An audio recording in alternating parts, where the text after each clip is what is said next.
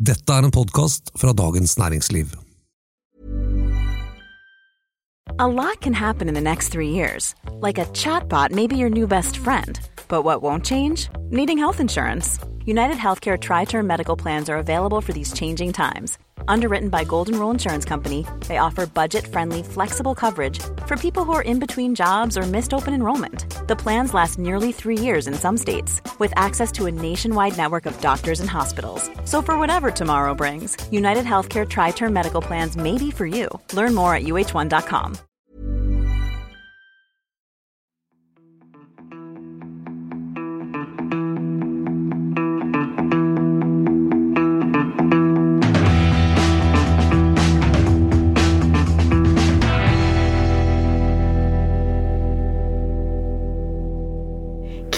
Klimakrisen er her, men hva skjer med oljerelaterte selskaper på Oslo Børs da? Oslo Børs blir jo ofte kalt en olje- og gassbørs. Men hva skjer da, når oljeutvinning har fått verstingsstempel i alle klimarapporter? Kommer alle olje- og gasselskaper til å stupe på børsen? Dette skal vi snakke om i ukens episode av Finansredaksjonen. Jeg heter Anita Hoemsnes og er kommentator i DN. Og jeg heter Terje Erikstad og er finansredaktør. Og jeg heter Tor Christian Jensen og skriver om aksjer. Ja, for liksom, Klima har jo tatt over som en av de store sakene i valgkampen. Og vi vil jo ikke være noe dårligere her i finansredaksjonen. For dette er jo virkelig noe som er innenfor vårt felt, nemlig aksjemarkedet. Eh, Oslo Børs er jo tradisjonelt kalt en oljebørs, og det er vel jeg vet ikke, 43 selskaper eller noe sånt som er notert på energiindeksen på børsen, hvor Equinor naturlig nok er den største.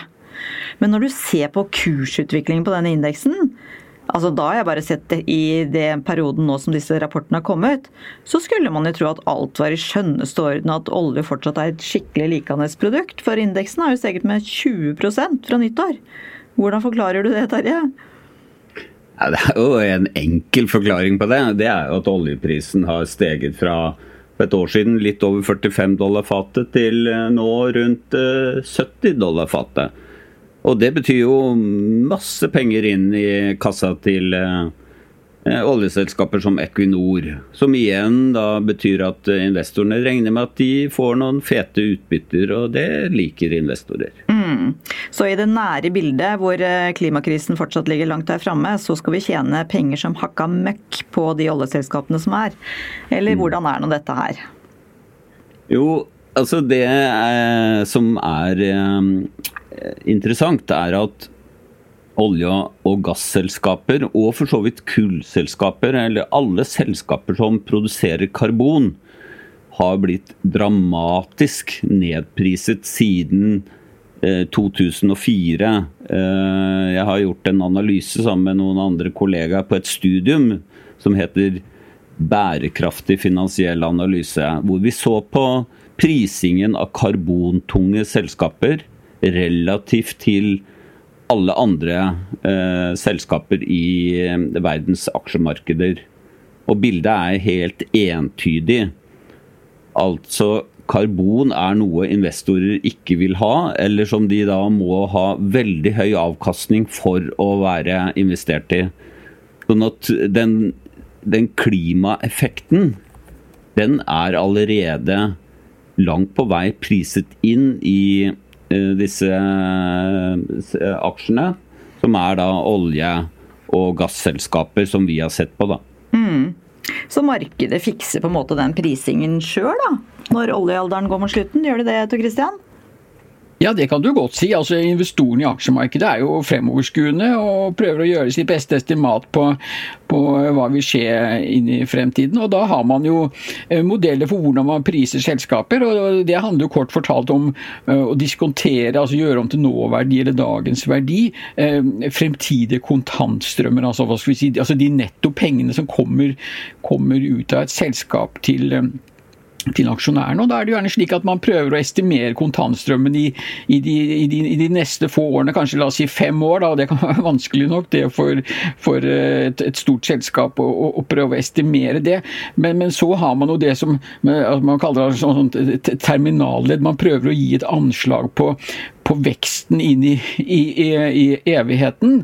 Um, og det er klart at hvis eh, for, for oljeselskaper, som, eh, som, jo da ser at uh, har si, fremtiden bak seg, i hvert fall når det gjelder olje- og gassproduksjon, så kan jo den veksten da settes til null.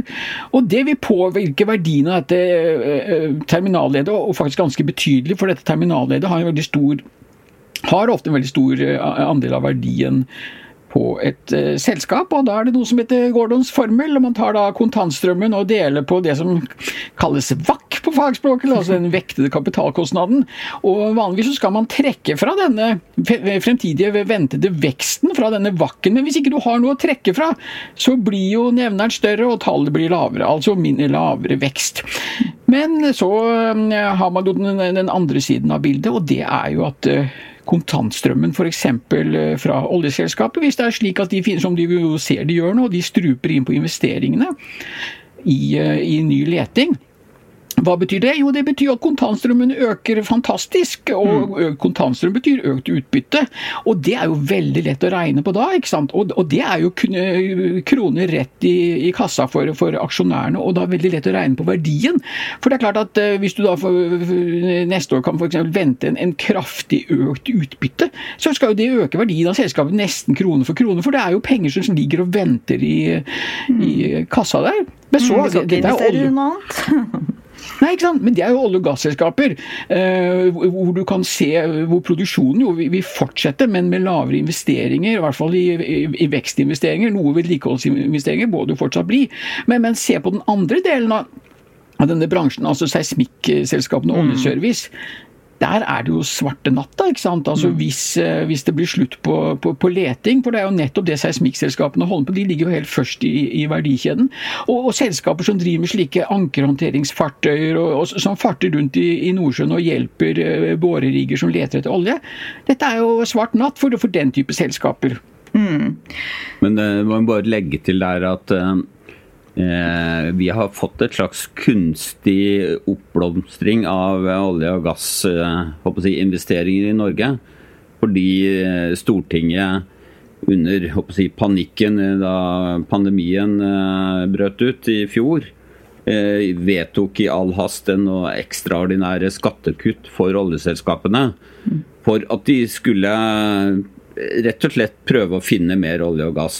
Det er jo stikk i strid med det som er klimamålene til Norge, men det var nå det man gjorde for å såkalt redde industrien. Eh, så nå har de jo fått i pose og sekk. Nå har de fått høye eh, oljepriser og lavere skatter. Sånn at for en periode så vil, eh, vil det være et si, en positiv stimulans til den bransjen som på lang sikt kommer til å gå ned. Og når du snakker om den modellen din, Tor, Gordons formel, så er klart at Problemet med å verdsette oljeselskaper er jo at vekstleddet, terminalleddet, er ikke positivt. Det er negativt. Altså, du, du skal rett og slett Det er en bransje som skal ha mindre og mindre og mindre inntekter.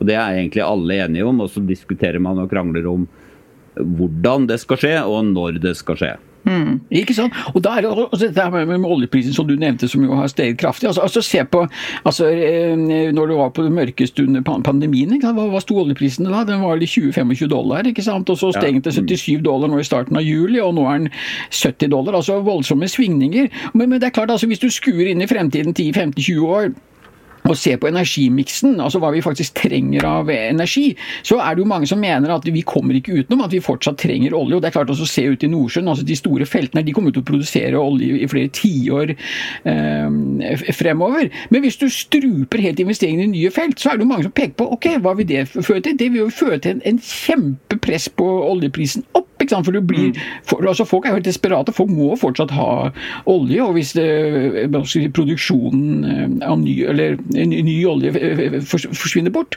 så, så er jo eh, tilbudet et spørsmål. Kan jo da sende oljeprisen eh, mm. til himmels.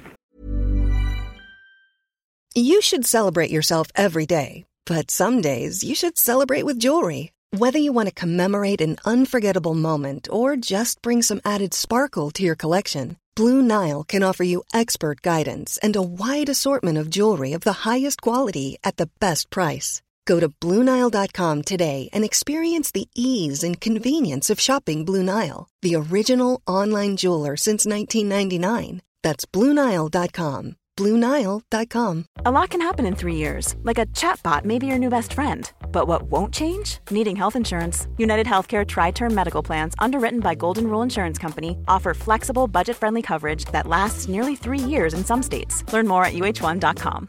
Hey Dave. Yeah, Randy. Since we founded Bombus, we've always said our socks, underwear, and t shirts are super soft. Any new ideas? Maybe sublimely soft. Or disgustingly cozy. Wait, what? I got it. Bombus. Absurdly comfortable essentials for yourself And for those facing homelessness. because one purchased equals one donated. Wow, did we just write an ad?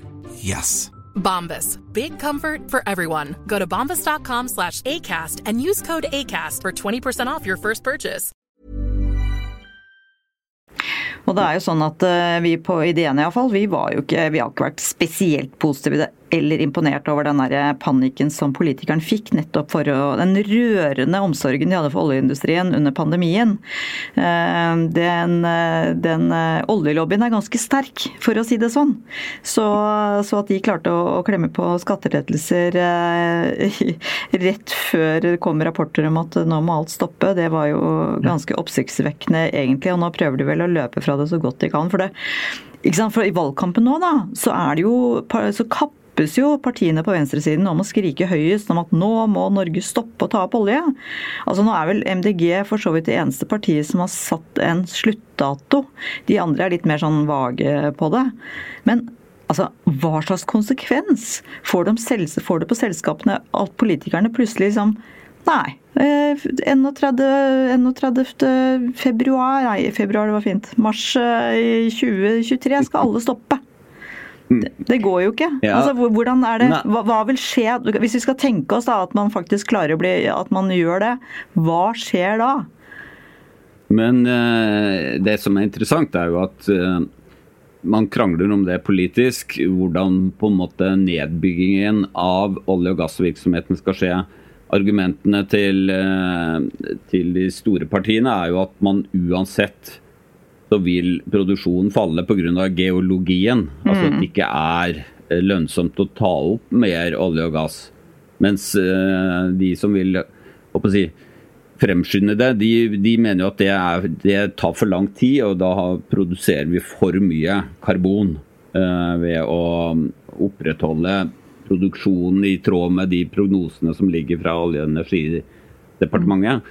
Men det som er interessant, er jo at et selskap som Equinor bruker jo nå veldig mye eh, av kraft og energi på å omdanne seg til et bredt energiselskap og ø, vokse innenfor fornybar energi.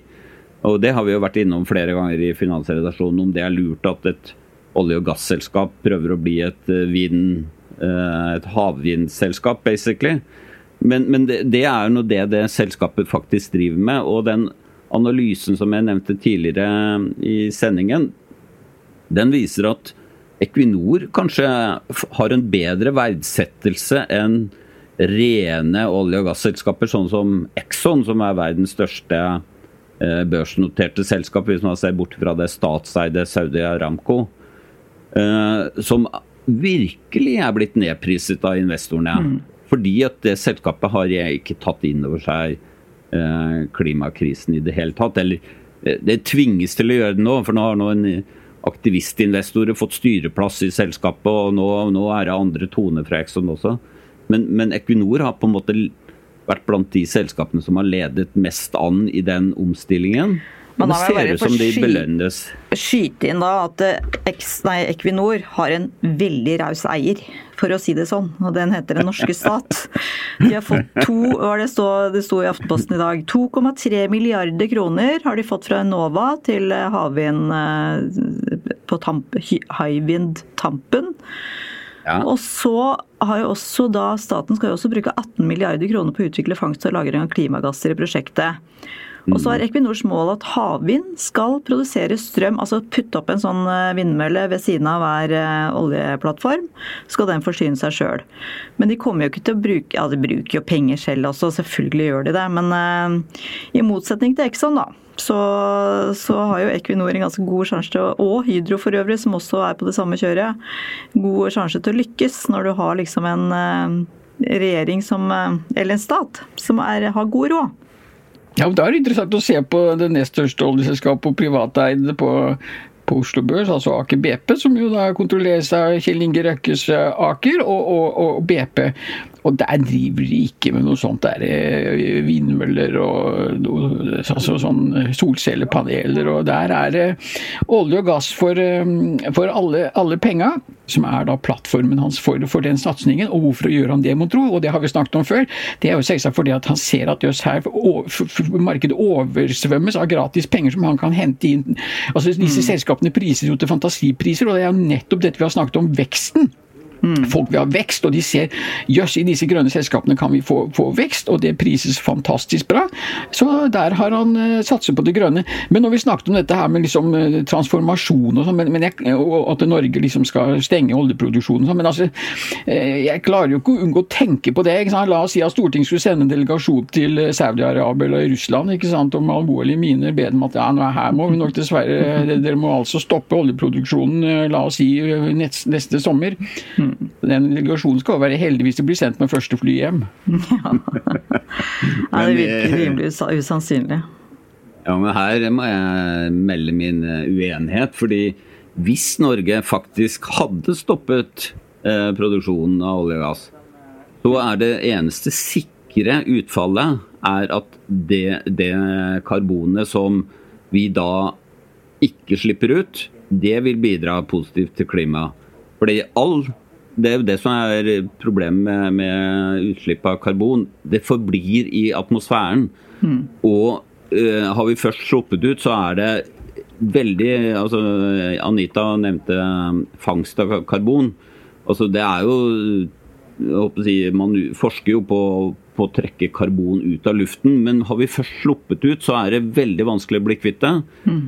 Og så kan du si at ja, hvis vi slutter uh, å slippe ut karbon, så vil noen andre overta. Ja, det er jo litt som, som Viktor Nordmann skrev veldig bra i, i sin eh, spalte på ideen på lørdag. Det er jo litt sånn at da er det jo ikke noe vits i å kjøpe elbil heller, da. For da den bensinen som vi da ikke kjøper, vil jo noen andre kjøpe. Så da, da er det like godt å kjøre eh, bensinbil. Eller dieselbil, Tor. Det er sånn jeg tenker! Men siden jeg kjører elbil Ja. Det var vel ikke alle som var enig med Viktor Nordmann. Han hadde et lite Willoch-øyeblikk, var det mange som mente. Men uh, uansett, dette er jo et svært alvorlig spørsmål. Men dette er jo samtidig Altså det som er litt sånn Eh, utfordringen nå, da. Men én ting er aksjemarkedet, og det virker som på dere at det priser seg selv inn. Ikke sant? I det lange bildet, verdsetning av oljerelaterte selskaper på vei ned. I det korte bildet så er det fortsatt oljeprisen som styrer eh, kursene. Så hvis du tenker på, hvis du har lyst til å holde deg for nesa og investere i aksjer, i oljeaksjer, så kan det faktisk være en, eh, en god idé i det korte bildet. Men eh, hvis du skal spare til pensjonen din, så kan du tenke kanskje litt annerledes.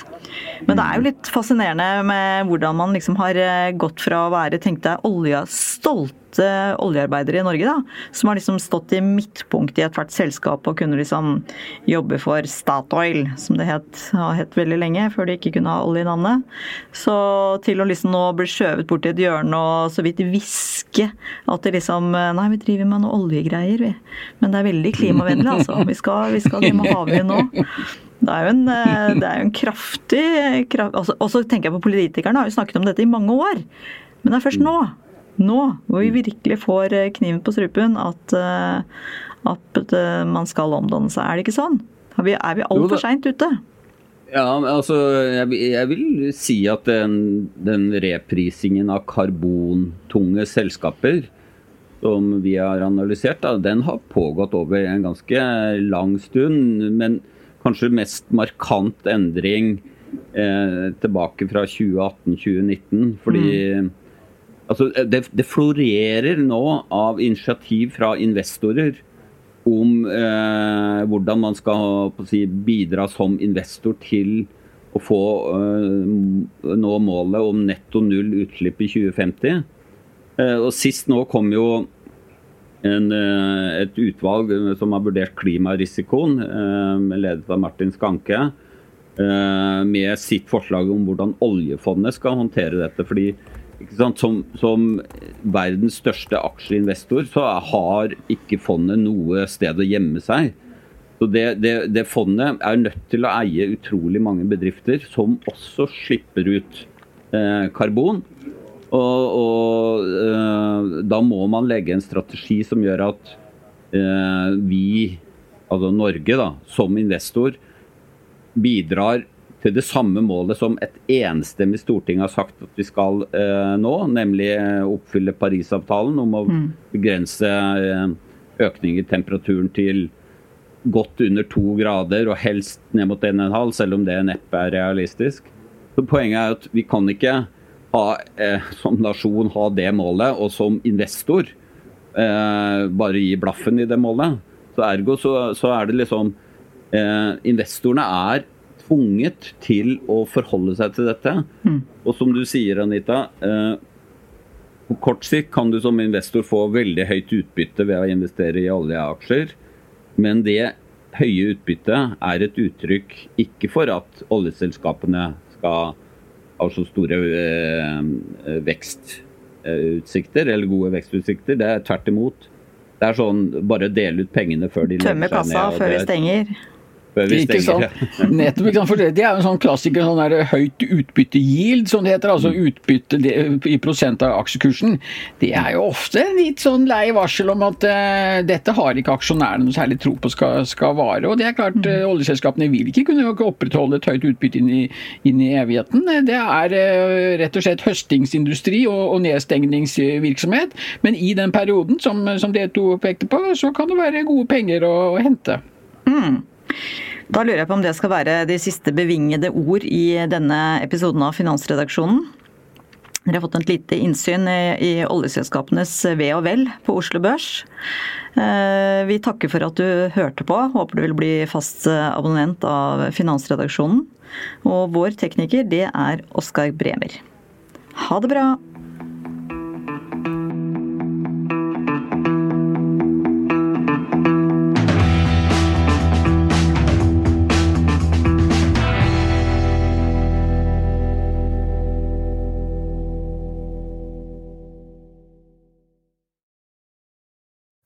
Du har nå hørt en podkast fra Dagens Næringsliv.